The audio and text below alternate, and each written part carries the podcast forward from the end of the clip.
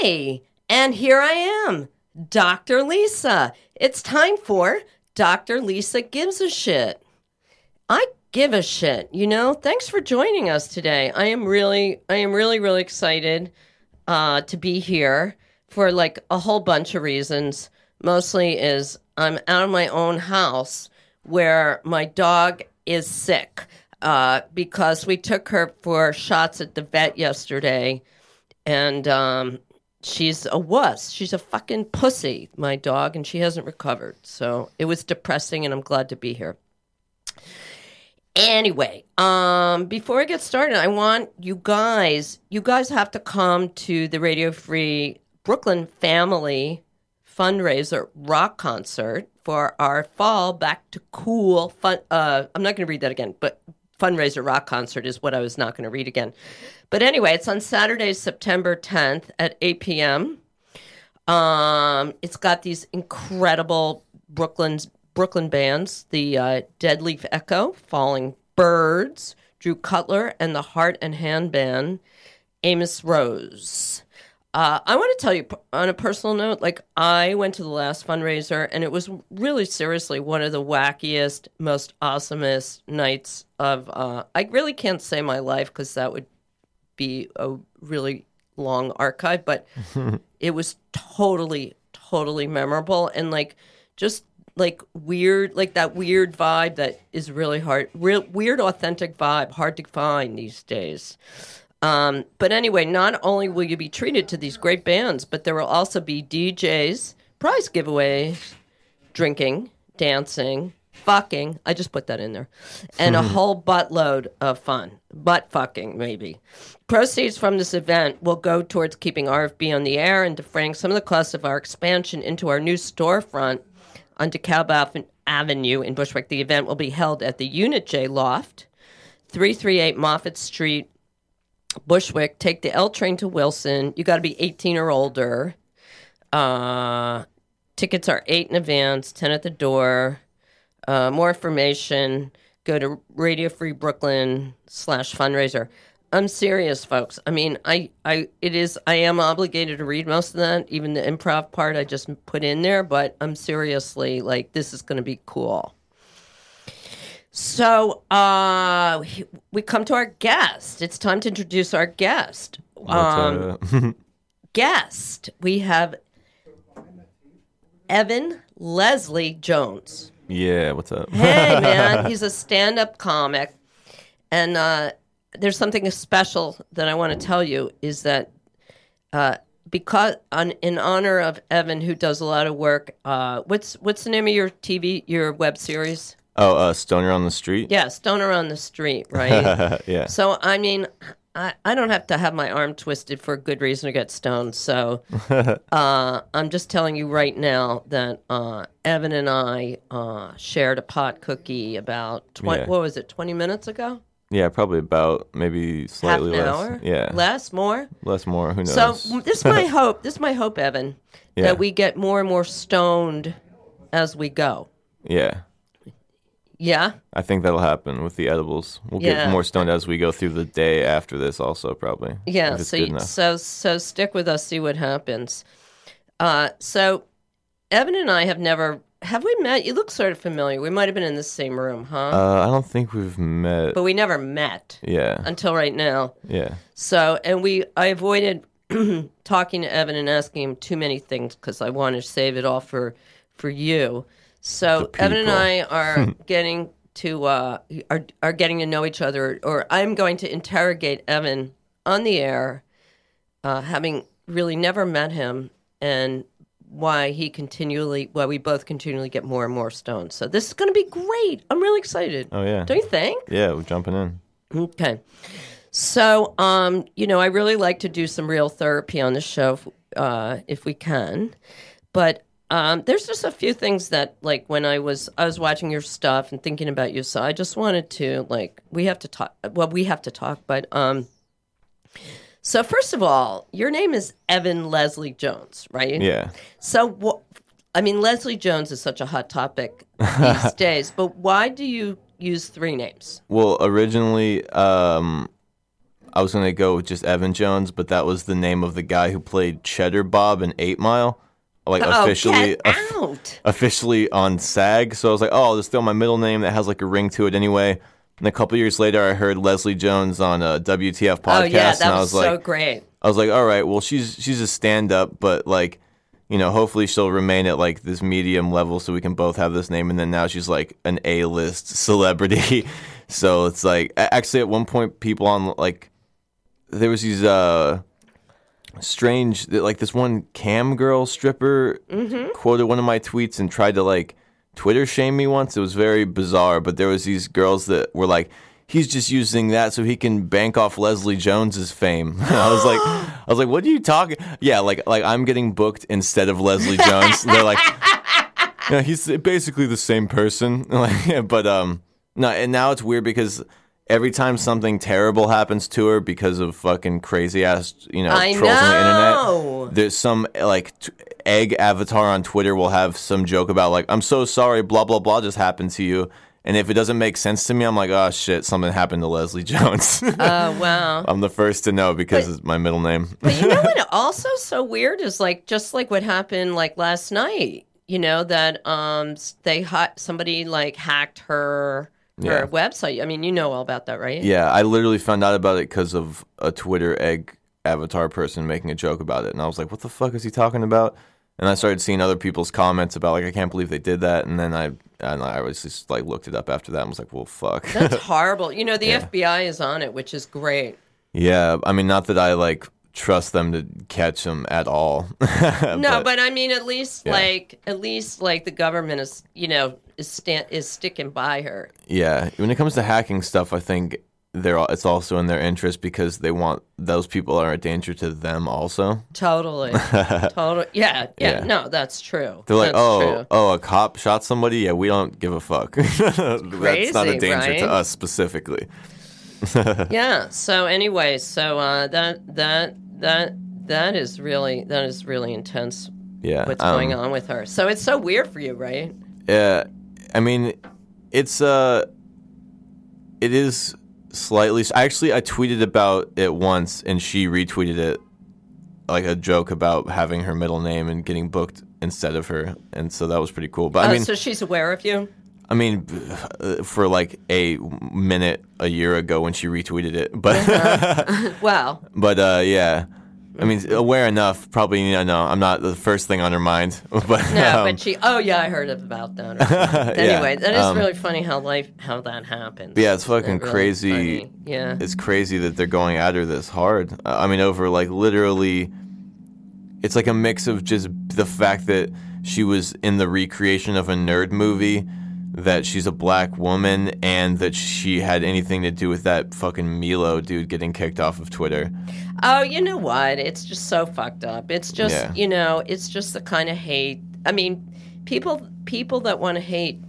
It's not even about what they're hating. They're just like, here's a good chance for me to hate, put out some hate. That's Yeah. that's how I see it. Those are like the Trump supporters. I mean, it's like Well, it's all coming ahead now, which is cool because maybe Yeah. people, will, maybe we all will take responsibility for like the fact that those people are living among us, the real haters. You know, that's part of our Yeah. society.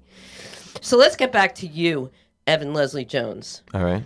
Um, so anyway, let's find out some like just basic shit. So how old are you, Evan? You're a young man, Uh, I'm 26. twenty six, Yeah. and you've been where? Where'd you go to college? Uh, I went to college for like a semester in Virginia at Old Dominion University, and then I dropped out and came to New York that same year. Yeah, like later that year Because to do stand up. To do acting stuff. Oh, so were you one of those acting theater kids? Um, well, that because that was the only acting options in high school and college. I was, but I fucking hated theater. I just hated. Why? I hate it. It's just not fun. The people, the, a lot of the people involved with it, even though they're super nice, I just they're too much. It's like too- not. It's it's there. It's a little humorless, isn't it? It's when not it comes the- right down to it. It's not that it's humorless. It's, I mean, their their brand of humor is not my brand of humor, and like things that theater people are into, I'm not. It's very Mm-hmm. over the top. It's very like even off stage, everyone's always like just dancing around and singing and very in your face, and it's just, Yeah. I'm just like No, I'm not. I'm not about this. I hear you. it's a little too. Yeah, I know. I know what Um, yeah. you mean. I know what you mean. Also, just the performance of being in a play is not fun to me. Like Hmm. it feels very. I'm like, let's make a fucking movie. Like this isn't, you know, the 1800s. like, it's yeah. So it didn't. But did you do theater? Like like you yeah, must I did a lot because I, yeah, I did like I did a I did it in high school. Like uh, I started in like seventh or I did like Can you sing? I did a singing training and lessons. Yeah, That's you had singing lessons. yeah, a lot of them. In oh, and so you can sing well. That's the whole problem. That's how you wind up in theater. oh yeah, It's like kids that draw well wind up in art. Well, actually, I, I wasn't a good singer, but I wanted to be a singer more than an actor, and so I took I was in a death metal band in high school, oh, cool. and I would just scream and growl and stuff. And then uh, once I got to New York, I started taking singing lessons from this guy Breck Allen, who was fucking amazing, and I like learned how to sing. And almost it was like that. At one point, I quit comedy and was just doing like martial arts and singing for almost a year That's weird. And then uh, singing got me. I did musical improv just because it was like a thing connected Right. to comedy with music, and then like Right. slowly got back into grinding open mics Okay, and stand so up. do you have? Can you sing us like two s- two lines from uh, like a, a a musical theater song, and then we can move on from this? Please. I don't know any musical theater at all. You I, I don't? like. I hate even more How when about I. a Beatles song? How about like yesterday? um, We I just mean, want to hear your voice. Come on. I haven't sang in years. It's okay, been so that's long. why you have to do it. Oh man. Come on, I got you high. I got you All high, right. Evan. Um, the song, up. The song I got best at singing during my lessons was the Stone Sour song "Bother." Okay. So I guess I'll try and sing that with no Cool. instruments. Um, man, I get so self conscious about singing. Really? This is so awesome. Yeah. We, wow, this is great. right, Okay, I'm I'm I'm with you. I'm gonna I'm gonna clap. This is all everyone out there in Radioland supporting you. all right. Yay, Evan! We want to hear this. I'm Yay! just gonna sing Thank the you, chorus, Evan. I guess. Um, you don't need to bother. Man, it's so bad. Sorry, I'm so off. I, I Oh, can't do this right good. now. I'm sorry. I like that. I like that that though. was terrible. Oh, I could see. I could see a little Justin Bieber in there. No. That was great. Thank you. Oh, Okay, thanks. so let's imagine what it's like to be your parents. Wh- where did you grow up? Um, I was born in California, and then when I was 11, I moved to Germany and was Oh. there from like 11 to 17. And Mm-hmm. at 17, I moved back to Virginia for like a year, and then came to New York. hmm Do you have sisters or brothers? Uh, no, I'm an only child. And what do your parents do? My mom works in preschools on military bases, so she's like a civilian working for the military. And then my dad was like a stay-at-home dad that like cooked and cleaned and stuff. And then when I was 21 or 2, my parents got divorced and so he's just like temping now. He like moved to Hawaii cuz the rest of his family's there. And so he's just like temping. I'm not sure exactly what he's doing Are you in touch with him? Yeah. Um. So, did your parents get along when you were growing up? Yeah, for the most part. I mean, as much as any. But but it's a it sounds a little bit like an unusual dynamic. No, uh, meaning like you had a you know stay at home dad and your mom. I mean, it's unusual to work on army bases, right? um, I mean, like. yeah. Well, I don't know. It just sounds fucking freaky to me. That's all. um, well, we- I'm really weren't- normal. We weren't like living on the army bases ever. Even in Germany, we were living off. So it's like my dad wasn't around military people or like involved with any of that at all. Mm-hmm. My mom was just a civilian, so it was more just like she would go to work. But But I, I mean, mean- like, it's really unusual to have a stay-at-home dad all those years. No, not really. I mean, he was better at cleaning and cooking and stuff than her. Uh, Mm-hmm. yeah. So it just kind of made sense. Did it seem normal? Weren't your parents worried about money though? Didn't they want him to go to work? I mean, no, they. My mom made enough, and she, they, they thought it was more valuable to have a parent at home taking care of a kid than having two parents working. Whoa, that sounds really ideal, I mean, it, idealized. it makes more sense. It's not like we never lived extravagant lives ever, so it's not like we needed this income of money. Like we didn't have cable or like a CD player until I was ten, or like a computer. There was Wow. no. I didn't have like video games to buy really until I was eleven. I mean, I had like a, an allowance. I would get my own video games eventually, but um, So you didn't. So did you have less than your friends, or was that yeah, way of? less. So how was especially in that? California. How was that? Was that Um, weird? Or d how did that make you feel? Is really what the shrink would say. how, how did it make me feel? Um, yeah, I felt poorer than kids.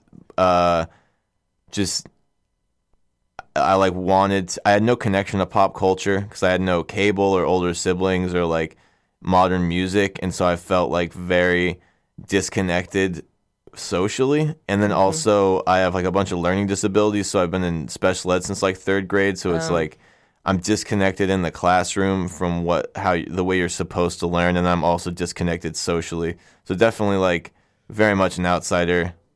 But didn't you ever think like I wish Dad would get a job so I can get the damn CD player? I guess, but then I saw, I saw kids whose both of their parents worked and like their parents were never around. So you so you were conscious of like that it was a trade off and you were happy with that? Yeah, just because my parents Wow. were such good and supportive parents in general all the time. Mm-hmm. So I you're really close with them. Yeah. That's cool. You where you must have been upset when they split up, huh? No, because at that point I wasn't like my dad really didn't become frustrating until after I graduated high school, and he sort of went into that psychological state of the, that moms go into when they feel like. But it's like a mix of that plus a mix of like masculinity. I think maybe like. I've been out of work so long I can't get a job that, Oh, with enough money for it. He didn't have a college degree, and then also it's like it's a mix of that plus he doesn't have the kid there that was like his responsibility so to be a good interesting. You know that makes so Yeah. much sense because women go through that all the time, and it would Yeah. make so much sense. It's so It's interesting. like mix that with like Wow. masculine pride, and it becomes almost. so that's interesting. he had some masculine pride in there. I think That- so. Whether that he wants really to admit it or not, interesting. but yeah, So, um, yeah, so that, you know, I uh, give your dad a big shout out for like Oh, yeah. um, being like really cool about um, playing Yeah. the domestic and he was partner good role. I at love that, like really and good. he at was that. really good at it. He's not a lazy guy not in that regard. Um, Uh-huh. Because it sounds lazy. I picture housewives sitting around eating bonbons. it does. It just fucking does. he unless he's depressed, And uh, and that's he- so judgmental of me too. And you know, wrong, wrong, and judgmental. I'm just being honest. um it just he when it comes to like achieve he's like got like a fear of success kind of laziness. So when it comes to like Uh, achieving a thing that would push him forward towards a thing he's dreamt Mm-hmm. about or if he's working at like a job he'll work really hard at the job but then he'll do something purposely to get himself fired or just quit for no reason. So it's like it's not laziness as much as self-sabotage. Right. and then if he gets depressed he sleeps a lot. Like he'll just Oh. do what he has to do and then sleep or whatever but I don't know if I would describe it as laziness right, necessarily. Right, right. Um, so let's talk about um, your pot smoking, which I just enabled. um, so you're you tell tell you make a lot of you have a whole series of videos where you're stoned. We, we Yeah. right. So tell us a little bit about that. uh, Stoner on the Street, my roommate and like comedy partner, uh, Steven Spinola, he was taking a sketch class at UCB and he just wrote this idea, Stoner on the Street, and everybody in his class thought it was really funny. So it's just, it was very simple. So we just do our, it's basically like a, uh, not a satire, but like, I guess a satire of those man on the street segments you'd Right. see. And I'm just, I get really fucking high and I go out and, and do man on the street. And I, I look kind of normal and I'm dressed in a suit, except my eyes look really you look stoned really stoned. but I, I don't look them in the face, so they think they're doing this normal interview. But I keep like forgetting Ah. questions and like asking weird weed questions when they're not appropriate, and then they realize I'm high, and they're like, "Oh, what the fuck is going on?" So are you? Is part of that fueled by being high, or is part of that fueled like this is how I'm gonna? I'm high, but I'm gonna act high. I we I get super high, so I have the look anyway, and Right. then I also play it up to a degree just for comedic effect. I, we have certain beats, and like Stephen will be directing me with certain ideas we had that we thought would be funny, or like questions we thought would be funny, and I just kind of like. I also I listen to I I watched a lot of um when I was I, when I was living in Germany. Some of the only shows in English on MTV were like Ali G and Borat and stuff. So I kind of watch how Sacha Baron Cohen will like take Oh, people's words. He'll like take a segment of the words they're saying in this foreign with this foreign character and like flip it on him and make make him confused and like act like he doesn't understand. So I'll do I'll sort of listen and do the same thing and like take bits and segments and like kind of poke people and push their buttons and fuck with them. That, that's a great. That's a great influence. Yeah. that's great. Yeah. Um, I just want to remind people that they're listening to uh, Dr. Lisa uh, having a psychoanalytic analytic conversation while they're both high with Evan Le- Leslie Jones on Radio Free Brooklyn. uh, there, I said it. See, I'm so worried because I'm high that I'm going to forget it. That No, I'll probably say it. it like three times. I'm supposed to say it three times, but I'll probably Yeah. say like 20. anyway, so let's talk about your relationship with marijuana. Like, how Alright. much marijuana do you do you really? I mean, you have a character that's marijuana based, but that could mean anything, right? Um, I pretty much smoke it from like waking up to going to sleep every day. So you spend all day, every day stoned. kind of. I mean, for me, it's it's. I'm at a point with it tolerance wise where like it's mostly just suppressing anxiety and like keeping me in the moment. It's not really like super fucking like recreationally high or like disfu- incapacitated. Ah, but Um, but so you feel like you you need it, Yeah. need it to be normal, Uh, or need if- it to function in the way. Yeah, need it to just not not be completely scatterbrained and all over the place. So do you feel like it helps you focus? A lot, yeah. It helps me with ADD more than anything I've ever tried to help me with my ADD. Wow, have you talked to doctors about that? I had a therapist once who I, him working with me, convinced him that medical marijuana was actually a good thing. Like it changed his mind on the whole idea of it. Oh, you you you actually yeah, he's like, you're the first person I've seen that like smokes at this level and is like a functional person and can use it as like a an anti-anxiety mm. medication. So do they worry that there's any going to be any physical no, harm?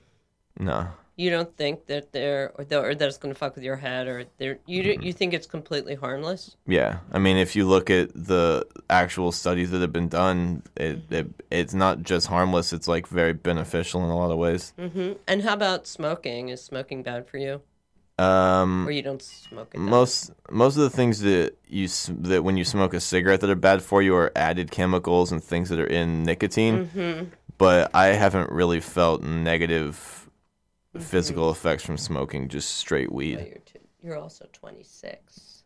Um, yeah, I guess. Well, that's interesting. So, have you? I mean, you know, of course, we, of course, as the psychotherapist, I have to ask you if you're an addict. But I mean, that's not even a relevant question. But are you addicted to anything else? Do you drink? no, Not I mean, at I all. drink a little bit, but it's just I don't enjoy the feeling of it. Mm-hmm. Um, I would say I'm addicted. I, I I've had video game addiction in my life, but I'm very good at noticing it and quench like squishing it in the bud. Mm-hmm. Um, I'm addicted to comedy in a way that's like unhealthy. What does that mean? uh, like going to mics and like forcing myself to get on stage when even when I'm not feeling it and like letting it control my entire. I mean, I guess it's my career, so it makes sense. But like, I don't work out as much as I used to, and I don't sing anymore. It's like I don't do things that would make me a happier person because I'm forcing myself to do comedy past the past the point of maybe uh, diminishing returns at, at some points. So what? Um. So you're obsessed with being being a like what? What is? Do you have like?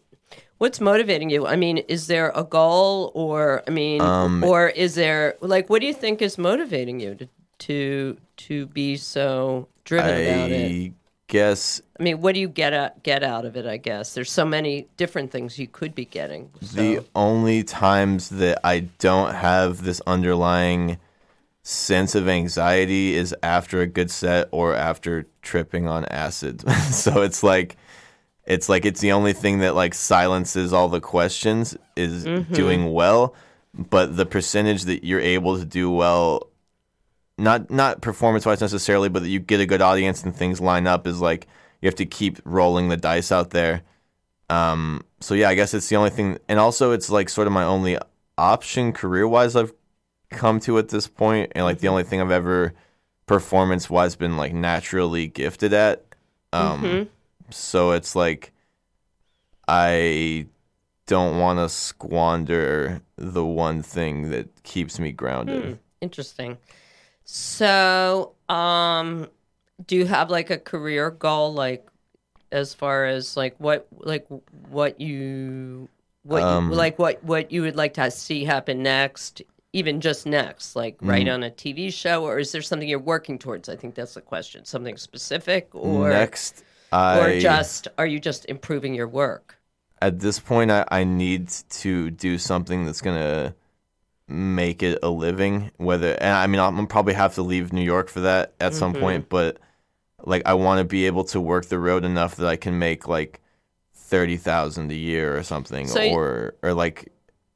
It, yeah, basically making at least half a living off of it would be nice at this point. So you would like, uh, and we spoke earlier. You cobble together a bunch of other jobs. Yeah. So yeah, I would like to not do that aren't comedy related. But anyway, so the thing is, is that um, so you like right now you would be happy just being like a road comic, driving all over America and doing all that amazing weird shit. That'd be so fucking amazing. Have you had any gigs or have you I've had some? I've had yeah, I've had uh, me and Steven have done a lot of road work, but nothing Uh-huh. the performances have been shit. Not shit. They've gone from shit to like very valuable, amazing club spots I would have never gotten in New York because the Mm-hmm. Right. scene is too dense and too clicky or whatever. Right. Too political. Like some of the best shows I've ever had, like packed out clubs all Mm-hmm. over. Um, I've done like Florida, Mm-hmm. Dallas, Tennessee, Virginia Beach, um, Connecticut. So like all over the East Coast and some in the South, but um, yeah, they've been amazing. But then the money is never there. Like we either are breaking even or losing money every time. Mm-hmm. So it's like I'd like to be able to actually do that and make a living with that. Mm-hmm. That sounds real. yeah. I mean, that sounds, and you're young, you know, and you've been doing comedy since 09, you said? yeah, And you have a partner, right? yeah. Um, That's really helpful, right? yeah, it's been super beneficial. I mean, if really, if it wasn't for Mm-hmm. him coming in, I wouldn't have gotten any of the road work. He started in Canada and uh, did Mm-hmm. it. He made a lot. He got in a car crash and like got a big insurance settlement and used the money to like sort of bolster his ability to tour and like do these DIY tours and buy equipment Oh. and stuff. And so Mm-hmm. he had gone out and made these connections, and I had been in New York for Mm-hmm. years and years just grinding open mics to not much avail like i Mm-hmm. wasn't socially popular i wasn't people didn't want to hear what i had to say really and so Mm-hmm. um, he came and he really liked my shit and so we became friends and then roommates and so he started taking me on the road and it really he took me to Mont. Oh, I did Montreal. I did uh, just for laughs with him. It's like this, Really? yeah. And um, Did he do just, did he get booked? Did you both get booked? Or did you just go there? Or? we Under what capacity, uh, we got booked for there's this there was just for laughs and then I don't think they do it anymore but they had a a branch of just for laughs called Zoofest with like Oh, nice. crazier themed shows and so we just did the Canna Boys uh, he did half an hour Oh, Canna Boys. Yeah. Is Yeah. he part of that with you? yeah he's That the other Canna Boy Canna Boys. um so he he opened he did half an hour and then I did like 45 to an hour headlining spot Wow. and we just did that for the last week of And it uh, went well? Uh it was the crowds were sparse but it was fun Like any it was, festival, it's hard. it's it was every time we've gone to Montreal though they've just been so good and put me up at clubs and Montreal uh, Canadian Oh, audiences nice. are better at listening and absorbing comedy than American audiences so they they appreciate my style I think a lot more than uh, a lot of New York audiences but So okay, so uh, I get the picture. I get the picture, Evan. So Yeah. let's talk about something that uh, is on your mind. What what what is on your mind lately? Let's let's think about that. um like leaving New York basically Yeah, yeah you're I've- thinking. Is that something you're thinking about doing? Yeah, I put like so much in to build a reputation here, and and e- every time I feel like I'm putting a lot in and not getting much back out of it. Like the shows are great, but then when it comes to like actually getting booked on real club spots or any kind of recognition from industry or uh, mm-hmm. it's not happening. And like the clubs mm-hmm. have, I have zero club heat other than like mm-hmm. the the roast I've been doing at the stand. You know, no one no one's interested in my set. No one's interested. They're not even that they're not interested in my style. It's that they don't even want to hear it because it's another straight twenty something white guy. They're like, we don't need another one of you. And I'm like, yeah, but you don't you don't know my perspective or where I'm going to come from So in this at all. so do you think part of that? It sounds like politics.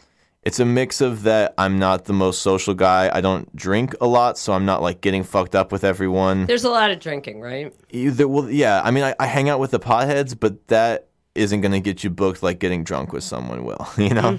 Um, I mean, I'm doing better at that, but yeah, I'm not the most social person. I have a lot of social anxiety, especially around people I admire as comics. So Mm-hmm. it makes for a lot of weird interactions. Um, and just, I I started here, so there's certain people who have known me since I was terrible, and see, I've gone through so many different personas and Right. styles that I think there's a lot of baggage about who people think I am Ah. or who they want me to be in their head, and uh, I can't really shake that in a lot of regards. Oh, so they they they Yeah. already like saw you like ten year nine years oh Yeah. nine, and they're like, oh, that wasn't very good because you were like beginning. yeah, exactly. Right, and they're like, I'm not going back to see that. Yeah, and Oh, that's fucked up. But uh, you know what? I mean, yeah. I'm in enough creative communities to know that. But I mean, you you hear on But podcasts. you know what? I'm gonna. yeah. Yeah. I was gonna say, you know, um, maybe I'm getting a little more stoned, but I'm gonna say, like, I I have a really good feeling about. I mean, I get a really good sense of you. Po- Uh, I'm. I want you to know that I really like you. I want you Oh, to thank you. trust me. Yeah. But um, you present in a way that is not friendly. And I'm going to say that. And I, I, Yeah. I don't even say unfriendly. And I'm not even going to say, I mean, you were kind of friendly to me. Be, you can't, no one, like, I can't, no one cannot be friendly to me because I am friendly to people that hate me. and don't want me to. I I used to have this guy, my neighbor, that hated me because I had a dog for two days, and um, he wouldn't look at me on the street, and I would just yell out, "Hi, John! Hi!" Yeah. So, um, but and I, but you know what it is? I did feel like I had to work a little bit to make you feel comfortable in the beginning, like before we got on the air. Oh, And yeah. and it was in my head that uh, that um, this guy. Uh, I mean, I saw your work, and I was like, he's smart. You know, I was like, I'm glad to have this guy on. Believe Yeah. me, but I was just like, oh, he's he's a little bit of a freak. You know what I mean? He's not Oh, going to yeah. be like chill immediately. Um, well, I mean, especially before I do anything that's like podcast or stand up, I'm very much in my head. That's like peak anxiety mode. So I'm just like going, th- like trying to filter through my own anxiety in I my figured. head. I figured. Yeah. And also, I mean, you can't imagine the array of people I have here, or even Yeah. the array of people involved in the station. Yeah. Freaks are my life. I'm one of them. Yeah, I mean, so interactions with me are going to vary drastically pre-show or pre-podcast, and then post-show and Mm-hmm. but post-podcast. you know what else? You know what else? I'm gonna t- I'm gonna tell you this too. Yeah, uh, is that um, I mean, you know, it's funny because I had it in my notes that I was going to ask you about Aaron Glazer, and then I had like a bunch of things, and I was like, maybe this is something we'll talk about. He's, he's, cause so I immediately like the way like my most superficial impression of you is I would put you in the, that white guy, that white guy Bernie Yeah. Bro category. yeah, everyone would. And- they all do when they see the. eh, Yeah, And but that is that's a problem. Is that a problem? it's the. It's probably one of the biggest problems I face. Is like people immediately when I get on stage, people are expecting. I think they're ex- they're expecting like either like Dane Cook shit to come out of me, or they're expecting Yes. like Daniel Tosh type, like very Yes! edgy racial jab, and not not to downplay any either of those guys, but like No, but they expect not- like broy, like, and then she fucking suck my dick, or they expect me to be like, um, you know, like pushing people's buttons on purpose, and then when I get up there and I talk about like you know, universal love or like I take shots at, you know, the prison industrial complex or something, or I'm just like very weird. People, it's like jarring for people. Right, right. So what I'm saying is like when I first my very very first impression of you was like I was going to ask you. I mean, I I work on instinct, but I was thinking, "Oh, this guy is going to have something really horrible. Something he's going to stand up for Aaron for uh, uh, Aaron Glazer. We can have a big fight. It'll be fun." but then I realized after I spoke to you for a while that like I mean, I didn't Yeah. like think about it consciously, but I just skipped over it. So what I'm saying is that particularly when I heard you talk about your father right now and his Yeah. role in your family, like people com- and also that you didn't have money growing up and you sacrificed, you know, you, you had a dad Yeah. instead of a CD player. Like Two- people don't get that about you. No, they see they see upper middle class like suburb guy. They think I I'm like college educated. Like I don't know. they Yeah, no, they think you're something you're that you're not. So And- why don't you deal with that? Why don't you like change your look or I mean, I think it's hurting you. That's me. Um, this is the most accessible look I've had so far. Why? Let me look at you. Wait, I can't even really see you. We got this. Um, especially with like the facial hair and the curly hair, it's like people are the most open to listening to what I have to say when I look like this. I've I've done experiments actually.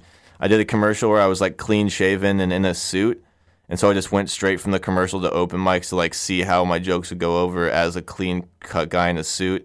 And that's the first time people were like, "Fuck this guy," to like the the uh, uh, to literally to my face from need- the audience.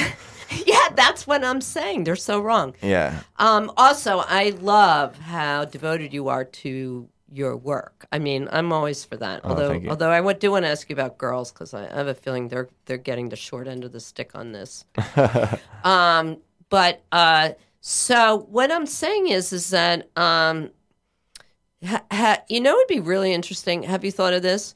Um, getting an actor that you cast, a friend or somebody who has like the the image that you think people would respond to, and have them do your set.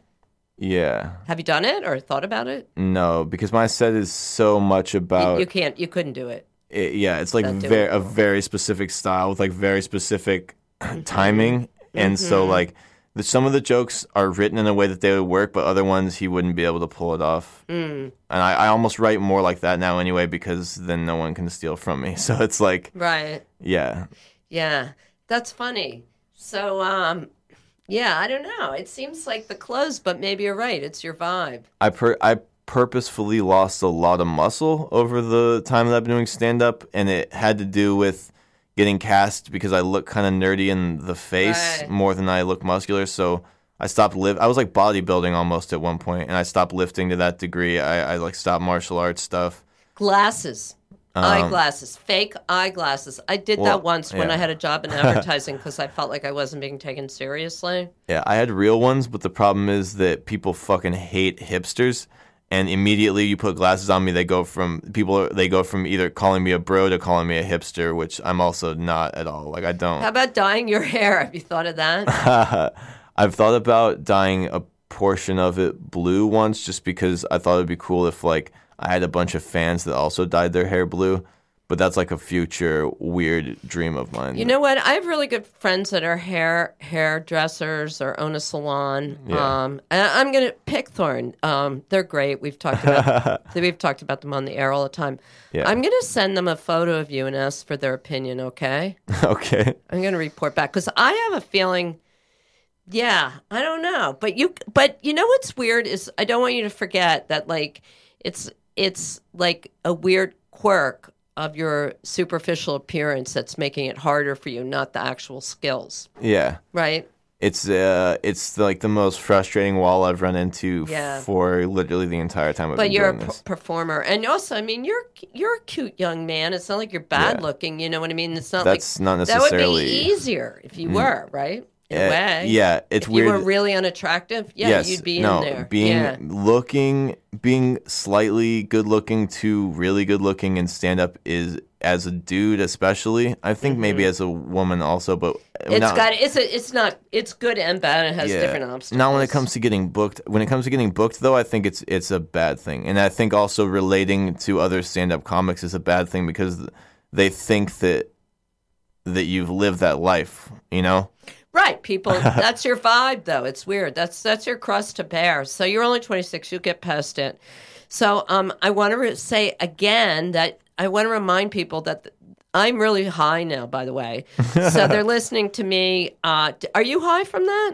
Yeah, I feel it. I feel it like okay, in my feels body. it for somebody who's like a hard, really hardcore stoner. I'm pretty good competition for any stoner. Yeah. But um, anyway, you're listening to Radio Free Brooklyn. Dr. Lisa gives a shit, and I'm having a really stoned psychological therapy conversation with my good friend, my now, my now good friend Evan Leslie Jones. Said.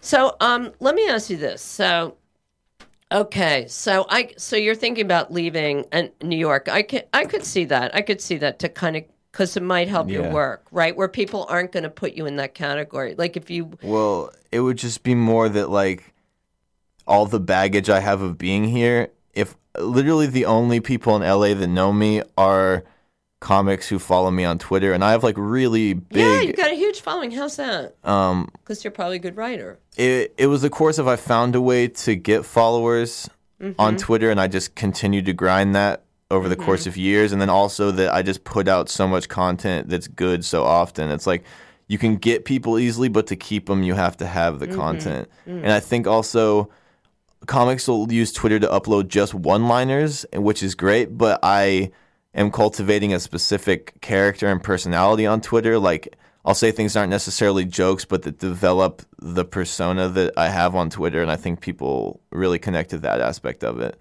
almost more than the jokes themselves. Um, So okay, so girls, let's ask you about girls. So I, I, this is my fear for you, Evan. My fear for you is that you're so um, focused on your comedy that you're that you're not meeting any girls. That well, I I've always had trouble meeting. Like I get a lot of anxiety, especially around women I'm attracted to. Mm-hmm. So and I also was not good looking for a, a large portion of my life when I was Mm-hmm. younger. So uh, that was always like a huge, huge depressing point for me. Mm-hmm. Um, but in 2000, and then I dated a very like abusive, negative improviser girl Uh-huh. for about three or f- three and a half years. Oh. Uh, and from like 21 to 23. Ah, But then after I broke up with her, um, and oh, I was also my dad was sleeping on a cot in the living room of my tiny one bedroom apartment that we were both living in, so that that didn't help the situation either. But wow, uh, that's yeah. fucked up. Sorry, Dad. Uh, but um, in 2014, I started to date more casually, and it started to open up for me a bit. And Mm-hmm. um, this girl I was seeing, she was leaving for England, and she's a stand-up comic also. And uh, they, this Rebecca, the lady who runs the Creek and the Cave, was like, Right. "You should do a naked show as your last show before you go." Um, and she was like, I don't know, because she was like known for just being body positive and getting naked and like doing crazy shit. And uh, Huh, Rebecca or your girlfriend? the the girl I was seeing, Ah, what's her? Can you say her name? yeah, her name is Abigalia. Abigail. That's a f- stage name. Abigalia. Yeah, it's like the only Abigalia in the world. So if you look it up, you'll probably. Right. And we weren't like we'd only been like kind of hooking up for like a month. It wasn't like any sort of dating deep, but we were like Mm-hmm. friends. And then we started hooking up, and she was moving, so we're like, we'll just keep so, it. so Abigalia, what? Do a naked show. Rebecca said. Yeah, and Mm-hmm. um, so I was like, yeah, if you do it, I'm, I'll definitely do it. And we did it, and it was the first thing I ever really did in the New York scene that people like. My set, I was the first person to go up. It was Mm-hmm. all about being naked. It like crushed in front of the biggest crowd I had performed in front of at that point. Like everyone in the scene was was there, and I, I knew they would be there, and that's why I focused on making the set so good So cool. and that opened me up as a comic. People started like finally staying around at mics and like paying attention to my sets, but also it like sort of I, like people everyone was talking about my body being really nice and me having like a really big dick and so that became a thing Ah, and really? and it w- yeah and then Tell all, me now. and so then all of a sudden, everyone is seeing me as this guy that just fucks everybody. Like, I, it made it way easier to meet girls and uh, hook up with people. But I, I wasn't That's so fucking funny, everybody. though. Don't you find that hilarious? Yeah. That's what would happen to a woman. I, I, th- I th- it was very weird. It was, it was like a simulation. Your dad, of. your dad. You know, it's so weird. Your dad has such a r- weird um, example. I mean, I don't know your dad. I don't even really know you. Yeah. Uh, but I mean, I'm just saying to have that as a role model must be part of the reason you present oddly. Uh, Because you have a weird example of masculinity, even though you Yeah. look pretty masculine, I guess. yeah. we're saying. People expect me to give a yeah, shit about a so lot of stuff I don't Yeah, a that's shit about. weird. Okay. Um, so then, so it was like what people, I- and because I was so aloof for so long, people kind of projected who they wanted me to be onto me anyway. Oh, that's great. And so at that point, they they just used that as like confirmation bias. Like this guy is getting laid, and like. I, I, I usually just end up dating girls that it, like it, it goes from casual to turning into long term relationships. I'm not really like this crazy fucking fiend, especially compared to That's so weird. So you Yeah. mean all of a sudden, like one day you had all these like chicks, Yeah. like, you, like what was that like? Because you were naked. That is so freaky. Come on. It was like a simulation of what of what it must feel like to get famous overnight or something. It only lasted it only lasted really heavily for a month and then it No, kinda, but I mean also because like Yeah. all of a sudden, like you Yeah. you saw yourself as like you know like a wallflower with girls or something. Now all of a sudden you're a stud. Like what it was, was, that like? it was very conf- How did you handle that? I couldn't really. It, I was like trying to express to people that I was like shocked and excited, but it sounded like bragging sometimes. And like a lot of comics are so self conscious about not getting laid Right. that they were just like, "Fuck this dude!" Like they already saw me as this like weird, aloof guy who would come to open mics and like I wouldn't try and impress anyone at open Oh, mics. you're so everybody's worst nightmare. yeah. And so I think a lot of people use it as a reason to like it pushed me forward but also held me back because it made the the reputation of how I look more connected in people's minds. And it's so funny because people will be like talk about me like I'm this like dude who just fucks everyone and gets laid, but I'm like you all fuck each other so much more than me, guys I and bet, girls. yeah. every single comic, every especially the ones that I've heard or that have come up to me like I am like that. I'm like, what are you talking about? Like you've fucked so many more comics than me. like you're all full of shit. It's, I it's mean, fun- women um, say that too, or men? or women and men, both, and both Yeah. of them I would say have fucked more comics than me. it's a very uh, sex positive community for the most part. so the people who um like to fuck comics are probably more the com- the fucking the fucking comic fucker the fu- comic fuckers Yeah. the comic comic fuckers that's Yeah. what they are right comic comic fuckers yeah. are probably more conscious of other people fucking or not fucking comics Yeah. than average right And I, than, yeah, the, than the average non fucking comic for non non okay I don't know. I think everyone is pretty up in most people's business. but also, it's because there was a point in comedy where I distinctively decided not to talk about sex or dating because everyone else was talking about it. right And because I purposely didn't talk about it, all anyone wanted to know about my personal life is like, who's he fucking? He must be fucking this person, that person. So because I'm not talking about it, they just projected whatever they wanted onto that also. And I never really dispelled the rumors that I was that guy because I thought it was kind of funny right and that got people talking. So right I I was that guy for a little while, but I think Mm-hmm. now that I'm becoming more open as myself on stage and just better socially, people are realizing that that was a projection of what they thought I was. At least I hope, because there was even bookers and like people that could really make a difference in my career that had this perception of me as like this fucking Casanova fucks everybody guy. Yeah, So- you know, it's so weird, isn't it? That I like, but but like my impression of you was this guy who um looked like a nice boy. Uh, sorry, I have to do that. Otherwise, otherwise, I will be flirting with you, and I could do that too. But um, Whatever yeah, works. um, but I'm not going to because uh, it's not it's not in my dynamic. I had a musician in here about your age, though. I, I you know. yeah. Anyway, uh, so um, okay. So my impression of you is that you're just, you know, a nice guy and um, probably has trouble asking girls out.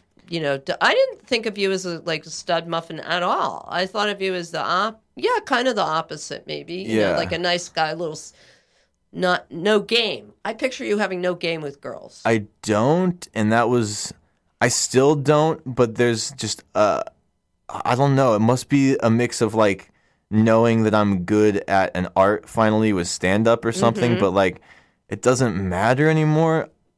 I mean, I'm dating someone right now. so do you have a girlfriend, or is it just Yeah. yeah? So you have a girlfriend. That's good. I mean, I'm, I'm usually the relationship. Not that I even like relationships necessarily, but I just I end up in them and I'm good at them. Mm-hmm. Um, so and it's it's that's what's even weirder to me that I would have this reputation of like the guy that fucks all these people because it's like you couldn't name any group of people or like girl that I fucked that I didn't kind of date for at least a couple months, you know? But but yeah, no, I hear you. That's what my impression of you not knowing you is. That's Yeah. what I'm saying. So, um, but the thing that's really weird is that that must affect you, like to be seen in that way. yeah. Like, what does that make you think? Like you were really misperceived a lot. I guess. I mean, Well, I guess those things are are also connected. The reason that you're misperceived be, do, with your sexuality and misperceived about Yeah. whatever else, right?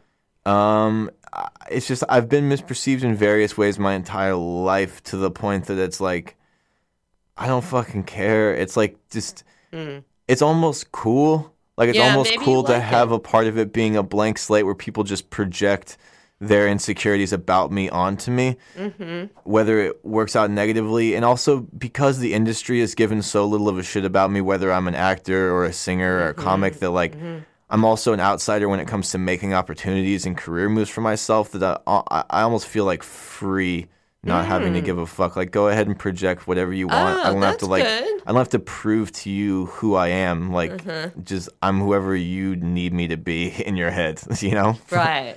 But um, I wonder if some of that is also very motivating for you. You know what I mean? I mean, I wonder if some of that is like, oh, these people. I wonder if you can, if you you, you probably use that in some way.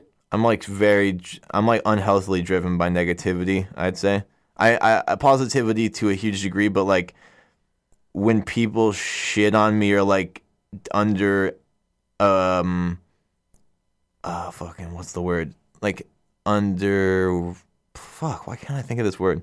Because you're high. Um, when people underestimate me, that's it. It's, yeah, uh, it pisses you off, right? Yeah, I get like I get in like super aggressive production mode or like when someone critiques me, I'll either like lean into the critique and make that thing good or I'll like compensate for it in such a huge way that it like changes my style and opens me up um as an artist. You know what? I'm kind of like identifying with you in a lot of ways from what you're saying. It's occurring to me also because Yeah. I'm high, but also, um, no, but you know what? Like we were talking a little bit before, like you have learning disabilities, right? Yeah. Like what, like dyslexia and dyslexia processing problems so like reading comprehension uh writing comprehension like um spelling stuff short-term memory problems um time perception problems and like scheduling and um so does does getting high help that? Yeah, it actually makes it better, it helps all of it except for the short-term memory right? That's the only. That's the only. Th- but I mean, to to quell. Also, on top of learning disabilities, I have, uh, you know, fairly severe anxiety. Mm-hmm. I'm not. I think my dad has depression, and my mom has almost more manic anxiety. So I kind of fall between that on some level. Um, and so to keep that at bay is worth the short term memory loss. Right, right. I hear you, but um, short term memory. So, but I was going to say that um, I think that I have some of that, Yeah. um, you know, dyslexia or whatever. But I, because when I was growing up, um, everybody thought I was stupid, Yeah. including my own family. Oh yeah. A lot of people thought I was very. Very, very unusually stupid. And then I would be really worried that I was never going to, I thought I was going to be like a homeless person because Yeah. um, I thought I, I wound up believing I was stupid.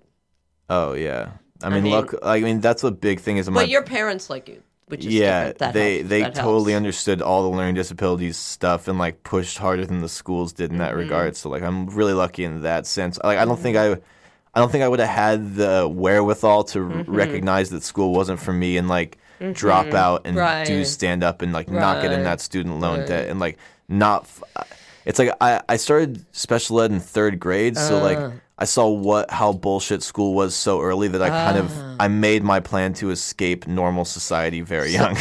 So, and um, you know what?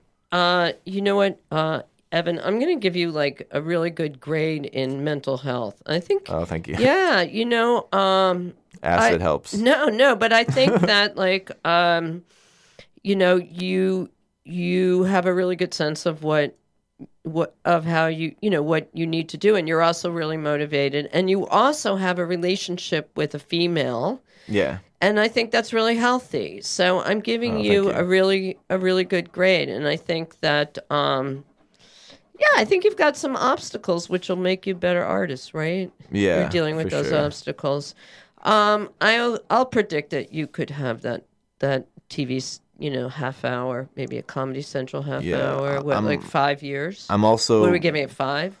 You got to Um, be patient. Might be five. I'm thinking pr- like I'm I, I keep landing about one year behind my predictions, maybe two, in a lot Uh-huh. of like career moves, whether they happen the way I want them to or not, like my goals. So uh, probably around like year thirteen of my career, Mm-hmm. I'd say. Uh, for the full hour, but I'd like to record one. early. I'm like much better long form. I don't get a lot of Mm-hmm. opportunities to do full half hour hour sets in New York. But So people think you're a lot sadder and, and less confident than you are. I think that's I think that which which then throws them off. It's um, So it gives you a lot of power it, people, some because they yeah. underestimate you, and then you get the power. Yeah. And then you're angry at them, so you can use that power. So you're being fucking manipulative asshole now. I uh I call it like black magic because like Uh-huh. the negativity can fuel you to a degree, but it'll consume you uh, eventually. So. I try and like use just enough black magic to push myself forward, not enough to get like consumed in hate and Well, bitter. Okay, we only have four minutes, so I'm just All going to right. say, Evan, I think your secrets are out. People aren't. You're not going to be able to play this game with everybody anymore. What do you think? I think it's Um, over for you. I don't know. I think they'll keep projecting Okay. whatever they want onto Yeah, me. I guess so. so let's make sure that we um, uh, promote whatever crap. No, we have to promote whatever you need to promote. All right. Um, September 6th, I'm on Roastmasters at the Stand Comedy Club at 10:30. Mm-hmm. Um, I don't have a date for it yet, but I do a comedy show called The Only One Tripping, where all the comics are on LSD or shrooms, Mm-hmm. and it's super conceptual. Got a lot of videos and props and stuff. Mm-hmm. Uh, I don't give away the venue for that, but just Is it is it secret or something? Sort of. It's semi secret uh, because of gray areas with being on law? hallucinogens. Uh, I, I don't know. The venue owner's Okay. just like okay. keep it somewhat Yeah, anonymous. keep it. I, I think that's smart. but yeah, um, Okay. or Evan Leslie Jones on Mm-hmm. Twitter. Yeah, or check out my Facebook page where I've written Yeah. all this shit about him anyway. But uh, check, keep an ear Mm-hmm. to the ground for that for the next, the only one tripping. So Well, I'm tripping. And you video that I think online, right? uh, I do have a lot of video, but not uploaded yet. That is still. I'm saving that for like He's a big got a lot of documentary. He's got a lot of uh, the documentary. I'm gonna like put together a documentary about the show at some point. Oh wow, that is awesome. So, um, and I want to remind you guys again to definitely look. Look how much fun we had, huh? Wasn't it great? Oh yeah. So you definitely don't want to miss the fundraiser then, right? The Radio Free Brooklyn Family Fundraiser on September 10th. And um, it's going to be at Unit J Loft, 338 Moffat Street. And we it's going to be really cool bands like Dead Leaf Echo, Falling Birds, Drew Cutler and the Heart, and Handband, Amos Rose. You know, you know, um, Evan, this station is known a lot for music. Oh yeah. Yeah, I have nothing to do with music, directly, but it is it is known for that. Yeah. Yeah. So, um, yeah, Yeah, I heard they Uh, were playing the 50s the fifties. or like popular 50 years ago or whatever. That was Oh one of the- yeah, the yeah. That's yeah, yeah. That's Jim. Yeah, that's cool. Jim Malone. Great show, great host. So look, we're almost we're almost out of time. I'm trying to bring this in on time. Say let's say goodbye. All say right. goodbye. Bye. Bye. Um, you you have to sing sing the way out. We've got 20 seconds left. All right, let's see if I can. Act, oh man, let's see if I can actually hit the notes on bother again. Okay, come on. We got 30 seconds. You don't need to bother. I don't need to be. And ah, that was way better. Hey, Yeah. yeah. you could practice. I'll get you. A, I'll get you a spot on one of the music shows. Oh, here. man, we'll I wish- revive your career. Hell yeah. Start a band. I'd love to do that. Well, come to the fundraiser. There'll be lots of bands. Okay, folks, that's it. Dr. Lisa gives a shit. Dr. Lisa